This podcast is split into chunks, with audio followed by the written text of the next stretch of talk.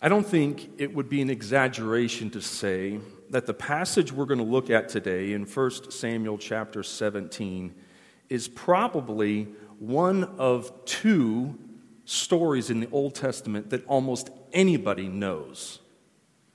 The Exodus, I mean, we got Charlton Heston to thank for that, right? And then we've got Pixar's version, or whoever did the, the cartoon one my kids used to love watching. But then there's David and Goliath. And I mean, everybody knows about David and Goliath. I mean, we've used it as a metaphor in sports, whether that's Milan, Indiana, little podunk town in southern Indiana, taking on the superpower of Muncie Central and the Bearcats in the 60s that inspired the movie that everybody knows, right? The Hoosiers. Or whether even more recently we saw it with the little old nation of Croatia taking on France in the World Cup semifinals. But Goliath, David versus Goliath, isn't just a sports metaphor. It's a small business trying to take on a big business. It's, it's an individual standing against government. It, it, it crosses all kinds of aspects of our lives. But ironically enough, this story isn't about simply an underdog taking over, taking down an invincible foe. What we read in 1 Samuel 17 shows everyone this The God of Israel is alive and well, and that he will deliver his people through his anointed servant, so that all the nations will know who he is. Only Israel serves the, the true and living God. And that by that stake in the ground that's planted visibly in front of all the nations, the hearts of those people would be drawn to this great God. God also has a purpose in this environment of 1 Samuel 17 to establish David's throne so that through David's greater offspring, God would rule the world and change the lives of people from every tribe, tongue, and nation because Jesus delivers us from an even greater enemy sin, and death.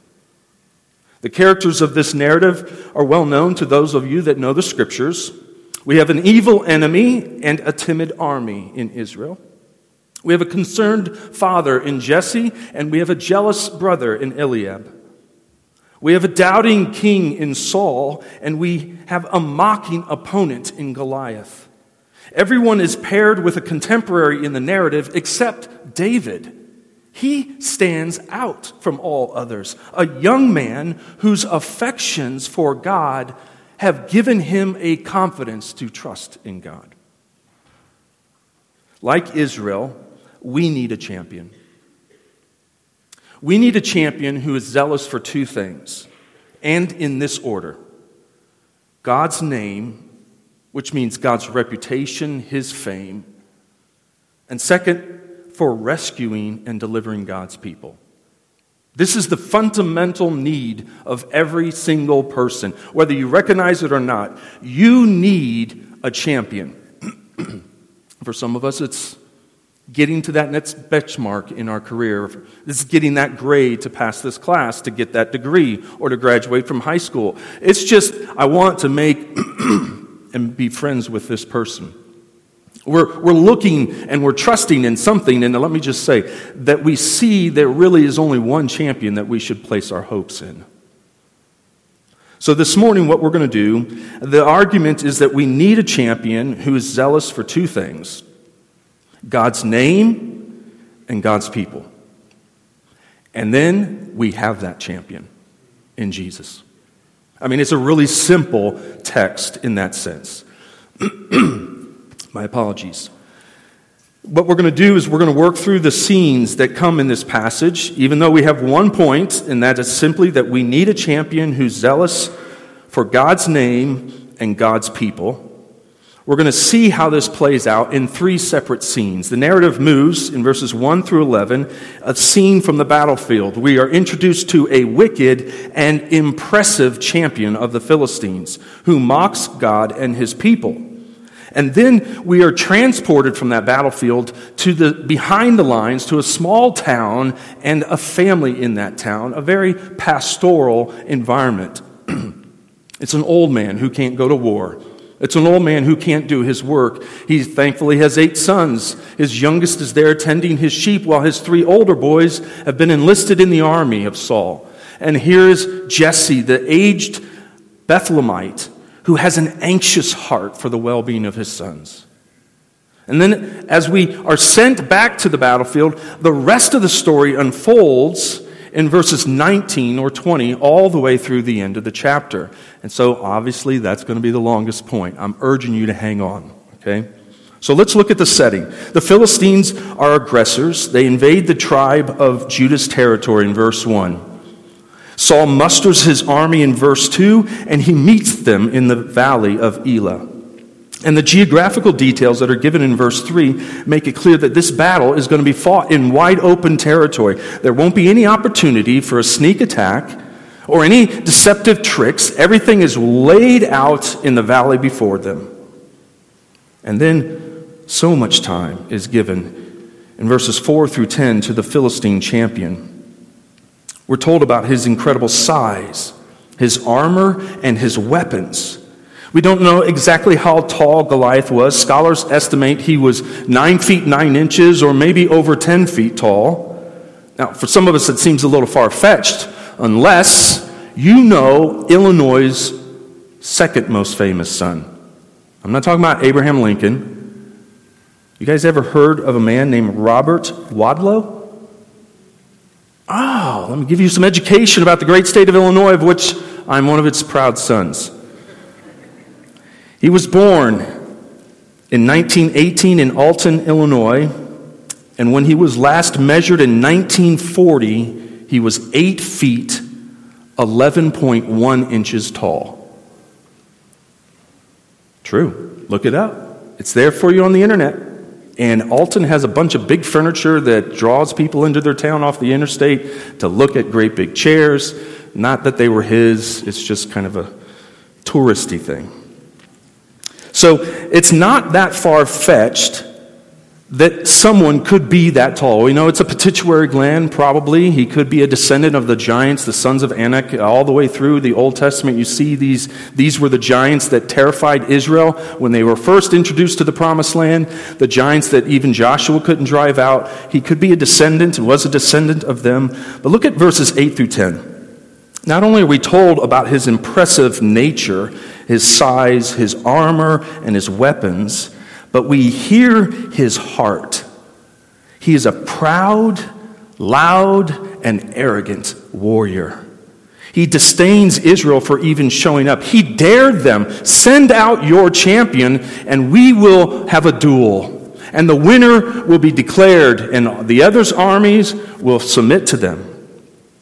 I think that was more of a mocking thing than an actual terms of agreement. What nation is actually going to bet their enslavement upon the dealings of one man? Now, history tells us that sometimes they did, but I think the fact is, afterwards, what happens shows us that no one was really going to be holding to this. The purpose of all this that we read in these first 10 verses is simply this we meet someone who, by his very nature, both in word and in presence, is intended to terrify us. We are encountering someone who, based on his size, armaments, weaponry, and words, is a man to be feared. And as you look at verse 11, we're told it worked. Not only were the soldiers afraid, but so was Saul, Israel's champion. Remember the man who stood excuse me, head and shoulders above everybody else in Israel.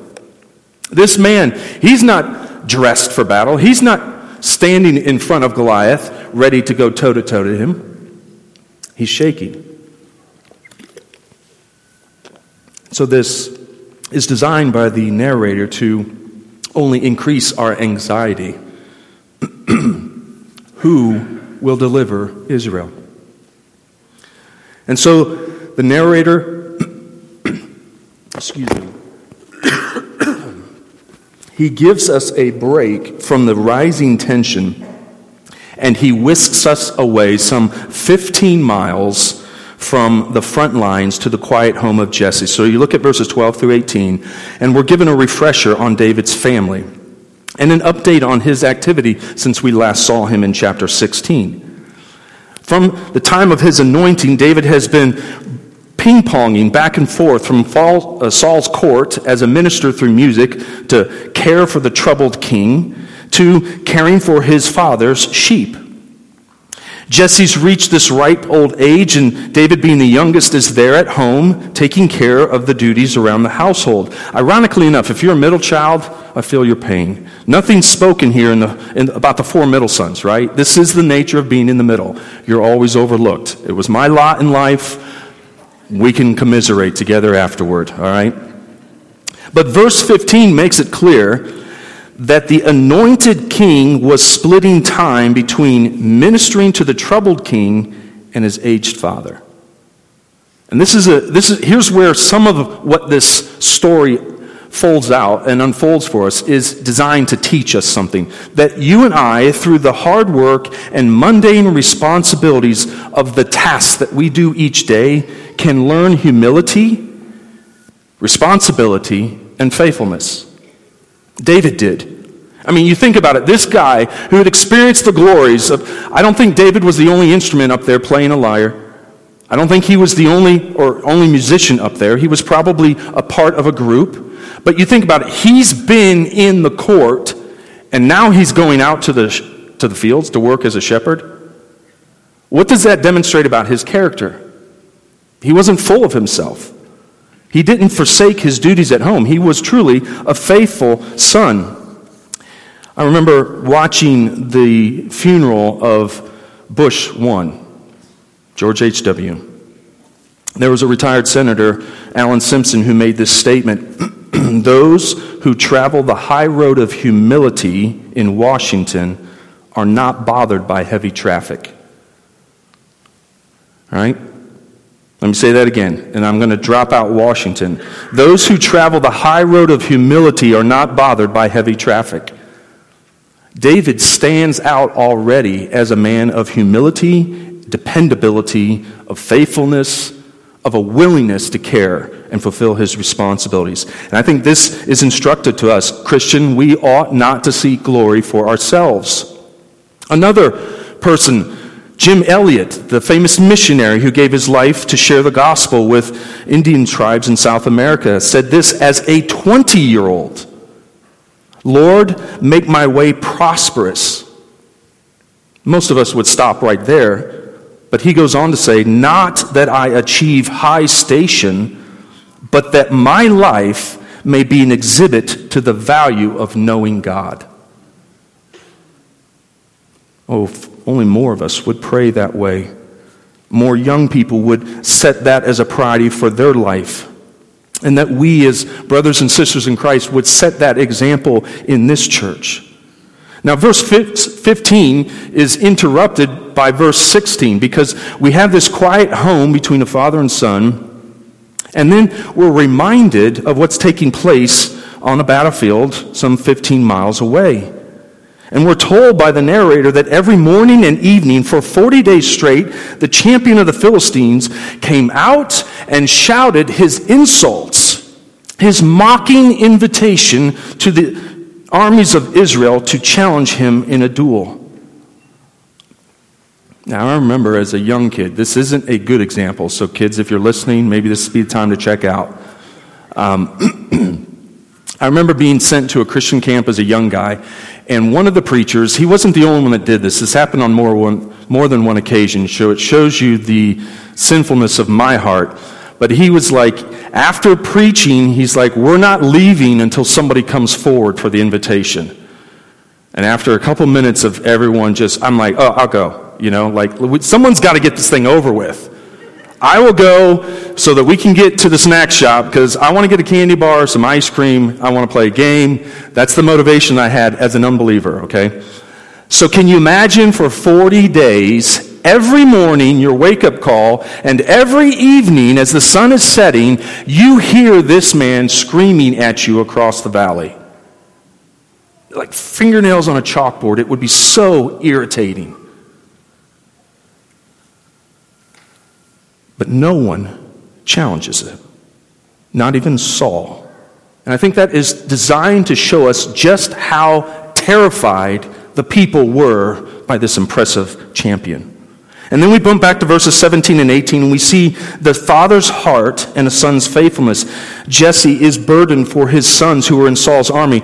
Word doesn't travel fast there, and unlike our military today, there are families moving to and from the, uh, the, uh, the camp of the Israelites and the camp of the Philistines. You didn't have all the rations, you didn't have all the support and the supply lines. So families would go to the battlefront, they would give their sons supplies, refurbishments, all this kind of stuff.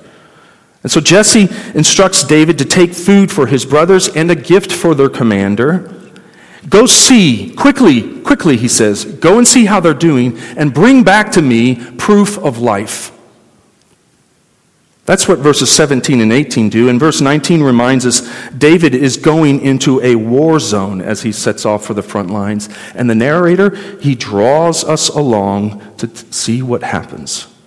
And so as we move to verses 20 to 58, David leads us to the battlefield where he will prove that not only is he a faithful son in doing what he was sent to do rather than getting distracted by the glory of war and taking up a great seat where he could watch what would happen, David shows he's a faithful son, and he will also show he is a fearless champion. You'll notice in verses 20 through 22, he left early in the morning. And before he left, what does David do? But show responsibility by making sure the sheep were well cared for while he was gone. He covered the 15 plus miles from his home to the battle lines, and he arrives, ironically, just at that time in the morning where both armies are getting ready for war. And what we see, that there's chaos as this is all taking place. Only those who've been in battle can understand all the adrenaline, all the noise, all the activity that comes right before conflict. And so David doesn't get swept up in that, but what we discover is that he sets everything aside, gives it to the one who keeps the baggage. He puts it in the responsible hands of the one who would get it to the commander and the one who would secure it and hold it in ready for his brothers. And then he goes to seek his brothers in verse 22. And he greets them. No doubt he's conveying to them, here's what dad said. He wants to know these things about you. So let me ask his questions. And dad also wants to know that he's been praying for you every morning and every evening. Dad wants you to know that He loves you. And then look at verse 23. We won't read many from the passage because of its length, but this is an important verse. As he talked with them, behold, notice how the writer of Samuel slows everything down here. The champion, the Philistine of Gath, Goliath by name, came up out of the ranks of the Philistines and spoke the same words as before. I mean, this has happened for 40 days, we were told, and 40 nights, twice a day. But it's all orchestrated so that our tension is brought. There is the moment where he comes out and he slows down to introduce us yet again with three clarifying statements about Goliath, and then he ends with this. Did, you, did this stand out when you read through this text this last week? And David heard him. Ooh. Man, I'm telling you, this is the point in the, in the story where things change. Because twice a day he's been ranting, and twice a day Israel shrinks back to the, their camp, and they're discouraged, and everyone's afraid. Today will be a different day. Because God's man, the anointed king of Israel, whose God's spirit is on, hears the taunts of God's enemy. And what we see here that David he stops everything after he hears this. And we have to ask is the one who ministered to the king in his court is he the one who will become Israel's champion on the battlefield? And he as, as he describes Goliath's taunts, we are told in verse 24 that again Israel's armies fled. They were greatly afraid. And then the narrator clues us into what's been happening over these last 40 some days. He tells us that during this time, the soldiers are talking amongst themselves in verse 25 about Goliath and his show of force, his braggadocious nature. Have you seen this guy? He's enormous, he's terrifying. He's taunting us and he enjoys it.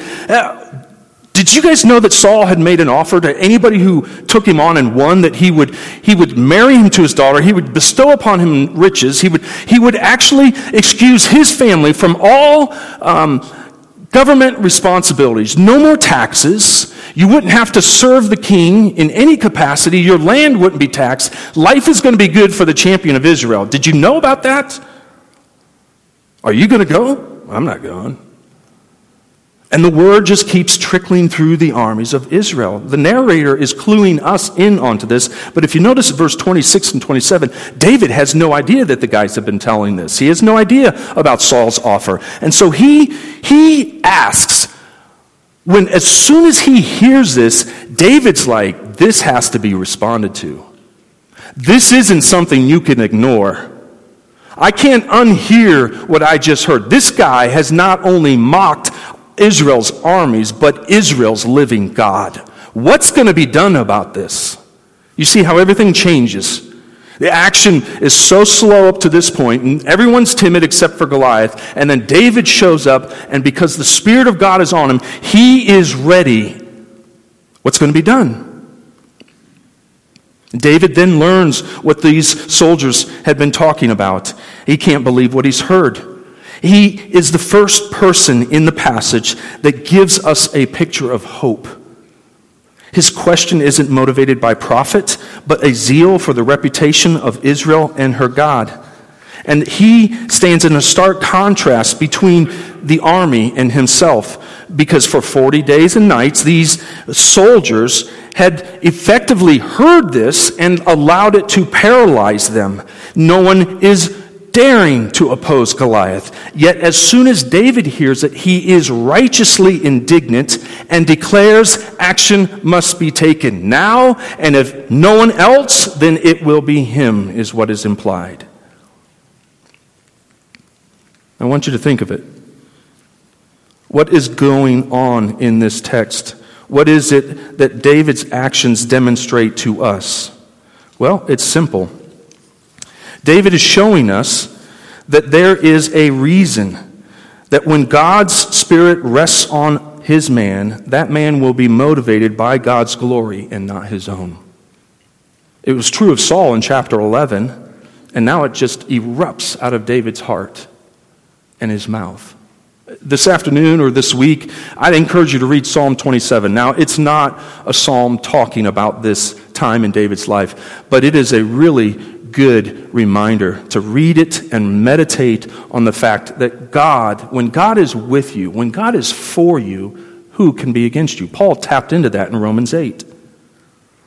Israel's army lacked faith, which is why they only saw this situation as impossible. You know why? Because just as we sang a few moments ago, they forgot the promises of God and their identity as His people. And when that happens to us as Christians, woe is me, for I am undone. And it's not because of my sin, it's because of these circumstances. And where is God? Why won't He show up and do something for me today? Why won't He act? What, what can come of this? I, I can't do anything. They forgot God's promises to go before them and put enemy armies to flight.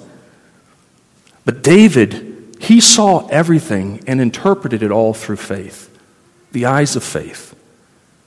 He says, This man is our enemy. He is a Philistine.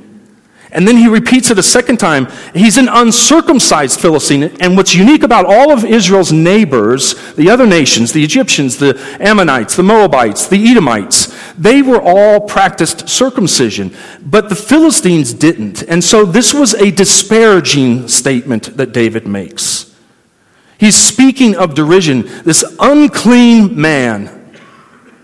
I don't care that they're their army is modernly outfitted. I don't care that they have controlled the market on iron and bronze and weaponry, and that in Israel, only our blacksmiths, we, or anytime we need an instrument sharpened or metal work done, we got to go down and pay the Philistines exorbitant prices. They won't let us have access to these resources. I don't care. This man is evil because he has rejected God. David also says not only is he their enemy, but look at his actions in taunting Israel and her God. David, David says, Our God is living. He's not a statue that we carried into camp.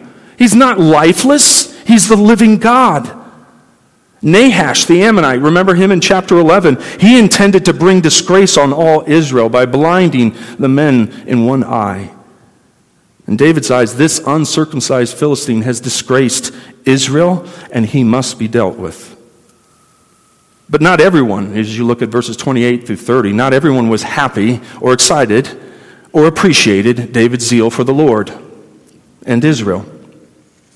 You see, like Joseph before him, David faced opposition from his brother. And what I think is interesting is from this point forward, from verse 28 all the way down to about verse 45, three times David is opposed. He's opposed by his brother, he's opposed by his king, and then he's opposed by the enemy. And what you see is each time David has to respond to objections or opposition, what he says gets a little bit longer each time. And we learn a little bit more about his character and about his faith. And so I want to bring your attention to look at verses 28 through 30. Angered by David's words, Eliab verbally attacks him, and he does it personally. He lies. He knows why David is there. David told him why he was there. Dad sent me. Eliab, as the oldest of the sons, was responsible now that Jesse was old and could no longer fight, and at an age, in fact, where even doing, running the ranch, as it were, was too much for him. It fell on Eliab as the oldest to make sure all that stuff was taken care of. So he knew how many sheep they had, and he knew the processes that would have been put in place to make sure while David was away, the sheep were being taken care of. So all that Eliab is trying to do here in this moment is embarrass David in front of all the other soldiers. He's trying to shame him. But he doesn't just stop there. He then takes the place of God in pronouncing his divinity. He knows David's heart. David's proud and wickedness. It's led him to abandon his responsibility. It's he's attempting to shame and embarrass David in the eyes of everyone present, but in a twist of irony, we learn something about Eliab that only God knew in chapter 16 his heart. That heart that didn't qualify him to be God's man is now on full display for the rest of us. He's jealous of his brother, he's angered by his brother. And God sees what's in the heart we look on the outside, and here we see actually that Eliab is mirroring the same tactics of Goliath. Did you notice that? What does Goliath do? I'm going to show up, I'm going to try to intimidate you, I'm going to say things, I'm going to challenge you. Haughty eyes and a proud tongue. I'm going to humiliate you. And it's David's own brother who's acting like the giant. But as you look at verses 29 through 30, David, he has a wise response to this. And I, think this is just really practical stuff for us too. Whether it's online or in person, when someone starts attacking you and you know the truth, take, take an example out of David's playbook. Eliab attacked his character. Eliab said, You are irresponsible and your heart is wrong. David knew the truth, though. And we, as the reader, we've been clued into the truth. He was a really responsible young man, wasn't he? However old he was, whether he was a teenager or not. The point is, we were given a lot of detail to see that David took his responsibilities to his dad, to the family by taking care of the sheep, and to his brothers, his responsibilities to the Lord. He took it all seriously. And yet, he doesn't respond by fighting fire with fire. What does he say? I'll paraphrase it. What have I done to offend you now? Apparently, he'd been in this place before with his older brother. I'm asking about something very important. David had learned that a soft answer turns away wrath. And he demonstrates self control in this moment by simply turning around and walking away. I, I need to find out if what I've heard is true. And so he begins asking others. You see, what David had learned by being a shepherd, he had learned to be patient, he had learned to be humble. Isn't this preparing him well to lead God's people? And so the same idle soldiers who spread news of Saul's offer, they begin to spread word of David's indignation and his eagerness to act. And those words come to the ears of the king, and David is summoned to Saul in verse 31. And notice his first words in verse 32. David said to Saul, Let no man's heart fail because of him. Your servant will go and fight with this Philistine. He's comforting the king yet again. I mean, a young man is speaking truth to power, not in a way to shame him, but put him at ease. I'll be your champion. This is no big deal. I mean, to Saul it is. Look at what he does. For the second time, as I said a moment ago, David faces opposition. Saul says, You're not capable of this. You're but a youth. This man has been doing this since he was a youth. He's a trained professional. This is going to be a train wreck for you, David. I mean, this isn't going to just leave you as an amputee. You know the old Monty Python thing? The guy loses an arm, he loses another arm, he loses his legs, flesh wounds. This is not that.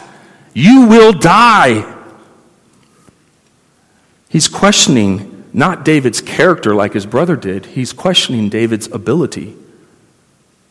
And for a second time, as David faces opposition, he has to explain himself. Both Eliab and Saul failed to see something about David. This isn't an impetuous youth. This isn't a loudmouth teenager. I can do that. This is a man upon whom the Spirit of God rested on.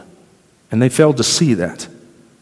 So David has to rehearse for him in verses 34 and 35 his experiences of rescuing or delivering sheep from lions and bears. And he's absolutely confident that the living God would rescue or deliver him from Goliath. The young shepherd of his father's sheep says he is capable to lead God's people by defeating their enemy.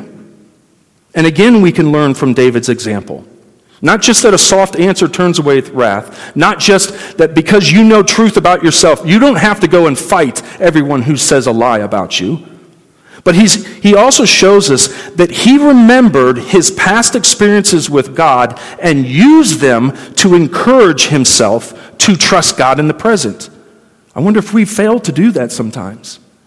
If we're here in the moment of uncertainty, of being stretched beyond what we think we can do and handle, if, if we wouldn't be greatly helped by recalling God's work in our lives in the past and letting us just let those thoughts fill our minds and our hearts so that we will have confidence that He is the same yesterday and today and forever. He who delivered will be faithful to do it yet again. And think about this. Think about this. Just on a really practical side, God demonstrates such care for his creation that Jesus says he knows the number of sparrows, or he, he knows when a sparrow falls, right, to the earth. That he feeds the birds of the fields. God is that intimately aware of his creation. And then God, as creative, creating us in his image, we have instincts, don't we? If we have pets, we try to take care of them. Some of us may actually neglect our own well being for the sake of our pets. But we have this innate desire to do good to uh, the livestock or the pets. And both of those things should be coupled together in our thoughts to show us something about the character of God. How much more value are we than they? If God's heart is for his people, will he not meet them where they are? Will he not care for them and deliver them? And I think it's important for us to say that David's not trying to backdoor what he says to Saul in order to get Saul's daughter in marriage or a place in Saul's court. David is not interested in the prize for being a champion. He is interested only in his God and his people. David's zeal is for the Lord and not power and status. That's seen by the fact that, notice, he never mentions anything to Saul about what the king had offered to the champion. Only that this wicked man has divided God and his people. And David is again affirming his confidence that as God delivered him from the paw of the lion and the paw of the bear, he will deliver him from the hand of this giant. And Saul is quite I don't know how to interpret this, honestly. I was really disappointed. Like, really, that's all you're going to say? Go and the Lord be with you. I mean, is that Saul like, okay, you convinced me? Or is that a king who recognizes this man has the Spirit of God upon him, the Spirit that I lost? Or is that Saul, a king, saying, okay, go, and I hope the Lord's with you because nobody else is going? I mean, I don't know how to interpret it. It's really disappointing about its brevity and that it, there is no accompanying commitment. God is with you, and so are we, David. We will walk that field with you together. We will meet that giant together. As bold as Saul was in chapter 11, we see him as timid here. But then Saul what he doesn't say is troubling, but then what he does next is just kind of ridiculous. Let's just remember the fact this man stood head and shoulders above everybody else. And he's going to put his armor on this youth. I mean, seriously? Your kids ever dress up in your clothes? I remember Grace walking around the house in Natalie's shoes when she was like two or three. And there's like that much of a foot space behind her. You know, it's just, she doesn't have big feet, my wife. Uh, I mean, it's okay. Get out of the hole, James. Okay. Not only does Saul's armor not fit David, but it becomes embarrassingly obvious that David has never worn armor. He doesn't know how to fight in it. He's like, let, let me just say this once again, Saul. Like, I wasn't wearing this stuff when I had to rescue sheep from a lion or a bear. God was with me. He, he's all that I need. And so, David, we're told there was a brook that ran through this valley. and He goes down and he selects five smooth stones and he sets off across the valley. While the armies of the Philistines are over here and the armies of the, the Hebrews are behind him, he's got nothing but a staff. His stones are in his pouch, sling is there. He's in all of the gear that would say you're ready to go be a shepherd, not a champion. And this is where all this builds to this one point in verses 41 through 54. As the two champions, one supposed champion, approach one another in the middle of the valley, we see in verses 41 through 44 that the giant once again will spew his hatred, not only for Israel, not only for her God, but as he gets closer and sees this is a youth, he curses David. He invokes the Philistine gods of Dagon and others in a curse. May they curse you, David. He says, Do you really think you can defeat me? Your stick is a great thing if you were beating a dog, but look at me, boy. Do the, do the armies of Israel take me so lightly that they make a joke of me by sending a youth out to face me? Is this really how you see this situation playing out, David? Let me just tell you something. I will kill you, boy. And to add insult to injury, your body will lay here. It won't be given a proper burial in your family tomb. It won't be mourned over. No, what will happen is the animals and the birds of the field will feast on you. That's your future, son. What does David do? In verses 45 through 47, again, as I said, his responses get longer and longer as the text goes on. and we see more of his character and conviction. Let's read what David says, beginning in verse 45. David says this You come to me with a sword, and with a spear, and with a javelin, but I come to you in the name of the Lord of hosts, the God of the armies of Israel, whom you have defied.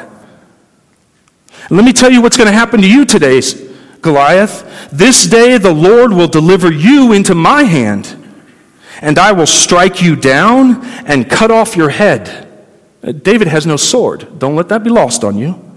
And I will give the dead bodies of the host of the Philistines this day to the birds of the air and to the wild beasts of the earth, that all the earth may know that there is a God in Israel and that all this assembly that's watching this may know that the Lord saves, not with sword and spear, for the battle is the Lord's, and he will give you into our hand. This young man has more conviction of knowing who God is and more character than all his elders. He loved God he no doubt had communed with him through song and scripture in those many days and nights in the fields taking care of the sheep. He had seen God work in his own past, and he had no delusions that God would not do the same. He was convinced he was jealous for God's reputation. And he says that I have absolute conviction that God will preserve me against all odds. And in fact, we see the spiritual overtones in David's response. Hey, Goliath, you're here with physical weapons. We serve two different gods. You mock me for bringing a staff, but your weapons are useless. Don't you know that I'm coming to you with the name of the Lord of hosts? The God of Israel's armies, whom you have defied. And then he describes exactly what will happen down to the detail. The Lord will deliver you into my hand. I will strike you down and cut off your head.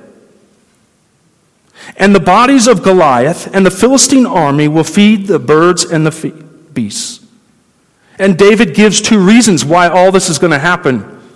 And notice none of them are about trickery, none of them are about sleight of hand. None of them have anything to do with a human perspective at all. As I said last week, what we see in these two chapters, 16 and 17, is that the sovereign God of the universe is intimately involved in both the physical world and the spiritual world.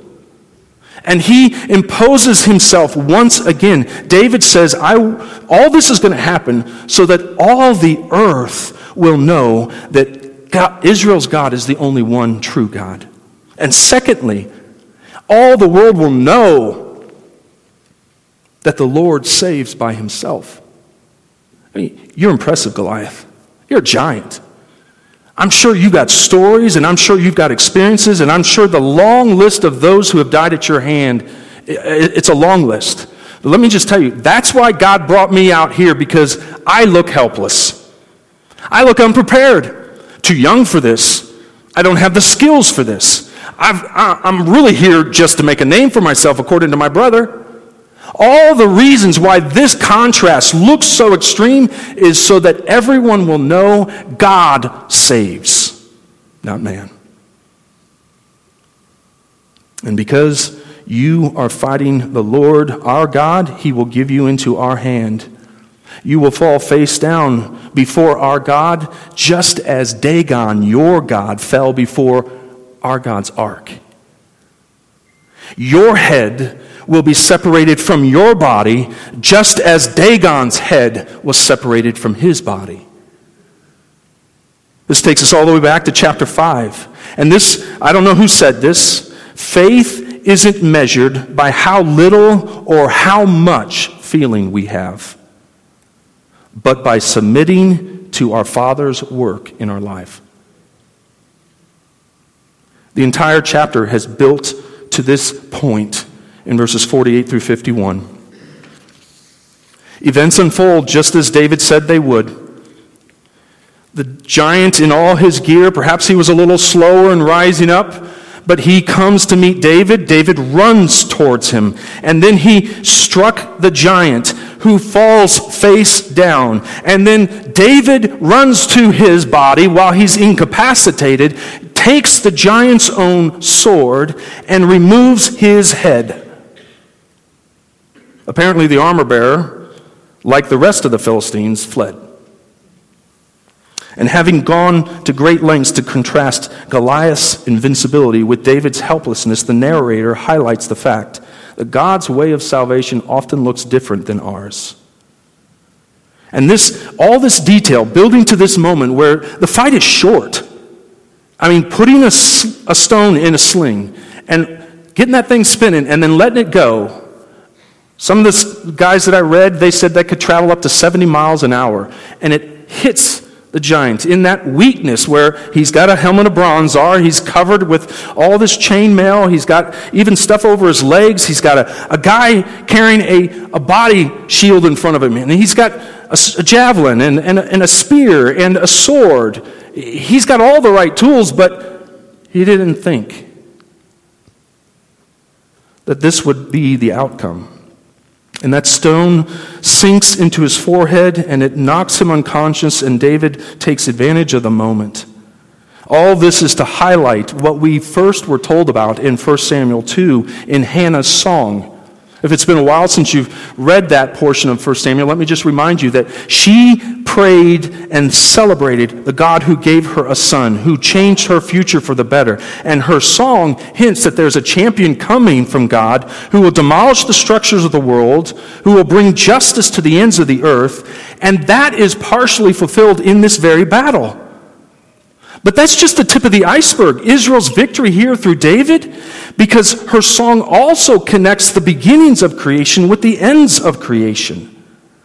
And what it reminds us is that after Adam sinned, his disobedience brought sin into the world, that God promised to give the woman a son who would crush the serpent's head, who would restore purity, holiness in creation. And so, what we have here is a connection between Adam and his son Seth, Noah and his son Shem, Abraham and his son Isaac, Israel and his son Judah, and David and his greater son Jesus.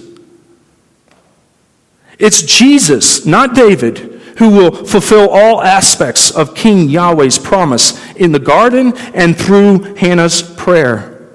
You see, Jesus will defeat the serpent and deliver us from the curse of sin and death.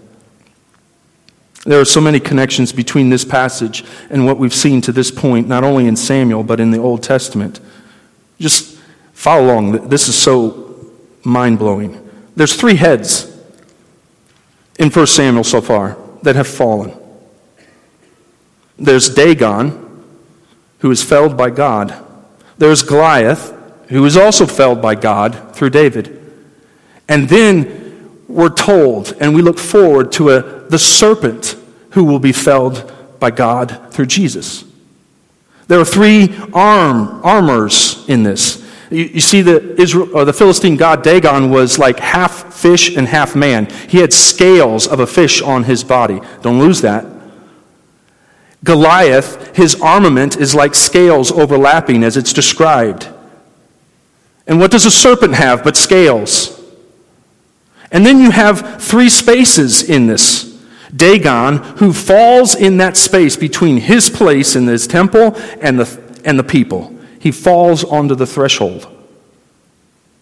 Goliath, where does he fall? In the valley, the space between two armies. And then what about Jesus? Jesus is suspended between heaven and earth on a cross. And whether that cross took the form of an X or it looks like one of these up here that kind of picture a sword being plunged into the earth, God said it is finished in Jesus. Sin and death, the enemy, the serpent, has been destroyed. And what, what happens after David works this great victory? The men of Israel and Judah rose with a shout. I don't know if they were all sitting down, what's going to happen, passing around popcorn, or if they were packing things up, wondering this is going to go badly. But they are motivated now to finally get into the battle, and they chase the Philistines all the way back to these two major cities. They kill them along the way, and then they come back and plunder their camp. So, as we conclude with this, like Saul and his army, we are often afraid of our enemies. But after Jesus' victory, our champion, we are right to join the fight and plunder the enemy. Paul told the Christians in Rome that Jesus was descended from David according to the flesh and was declared to be the Son of God in power to the Spirit of his holiness by his resurrection from the dead, that Jesus Christ is Lord. That's Romans 1, 3, and 4. And we, as Christians, we believe this good news that Jesus died for us, that he defeated our enemies, and that he is Lord of all. Paul would later write that the God of peace will soon crush Satan under your feet. God himself is the one crushing Satan. Just as he used David to defeat Goliath, and just as he used Jesus to defeat the serpent, he will empower us. And we have been called to join the fight. And we know that every victory comes from the Lord. So, how is it that you and I are to engage in spiritual warfare? Because let's be clear, we're not walking around with swords and we're not beheading anybody this week. All right? What David does here is unique for him, and we are not called to emulate that, to repeat it, to imitate it, to try to find a Goliath to, in our lives to kill. That's not it at all. We're the army of Israel. We're, we're sitting behind the lines, quaking in our boots. Jesus is our champion. And because he has won, we now have boldness to follow where he leads. That's, that's the, where we fit into this story. So, how is it that we are to wage spiritual warfare? Well, Paul says in Ephesians 6 10 through 20 that we are to put on the armor of Christ. We are to wear the armor of our champion. It fits us, unlike David's with, Saul's. The armor that God has provided for us, because this is a spiritual war, and the armor and weapons that we are called to use are spiritual, they're not physical. Jesus fought with words and with his life on the cross. We fight with weapons like this faith, peace, and the words of God, not with spears, not with slings and stones. And yet, while all that is absolutely true, that in Christ we have victory, I'm not so naive to think that living life in this world is a struggle. And so, how does that, how do we live with that tension? Well, if Christ has done it all. Why this then? And what am I supposed to do? Why is it that we're struggling? Well, let me just remind you of some things. David may be at the pinnacle of his life to this point in verse in chapter 17, but everything changes for him in chapter 18. He becomes hated by Saul and hunted by Saul. In fact, over 20 chapters pass between his anointed and when all of Israel gets behind him as king. But we don't even have to go back that far to see that because you're anointed by God's Spirit, because you have been born again Christian, life is going to be hard. Look at Jesus, the Son of God. He came. He was stricken, smitten, and afflicted. He gave his life on a cross. He was betrayed by his closest friends. He suffered in spite of who he was and the purposes that he was called to do. What does that show us? The Christian life is a struggle. And daily we must pick up our cross and follow Jesus. We need to deny ourselves. We need to resist the schemes of the devil. And the good news is this we are facing a defeated foe. Amen? His doom was sealed at Calvary. And the wrath that we feel from Satan is that of someone who's lashing out. Peter describes him as a roaring lion walking about seeking or prowling about seeking whom he may devour. But I would say this his anger is real, but his roar is more like a death rattle. He has been defeated in Christ because, like Goliath, his head has been crushed. In these scenes, battlefront, Bethlehem, back to the battlefront, we've seen that we need a champion, and we have a champion in Jesus. One who cares for two things beyond a shadow of doubt the reputation of God and the care of his people. Brethren, you are in the best hands you could ever be in Christ. Lord, we come to you today knowing that you are uniquely qualified to the role that God has set you to. You have firsthand experience with God's saving power. You trusted and obeyed the Father even when under incredible testing. And therefore, God has given you a name. He has given you a reputation. He has given you a fame that is above everyone and anyone else. And so, Lord, it is in Christ alone that we look. It is in Christ alone that our hope is found. And we thank you that we have a champion who not only defeats our enemies, but who leads us in this world. And we pray that you would give strength to your people in all these things. Give us wisdom. And we ask this in Jesus' name. Amen.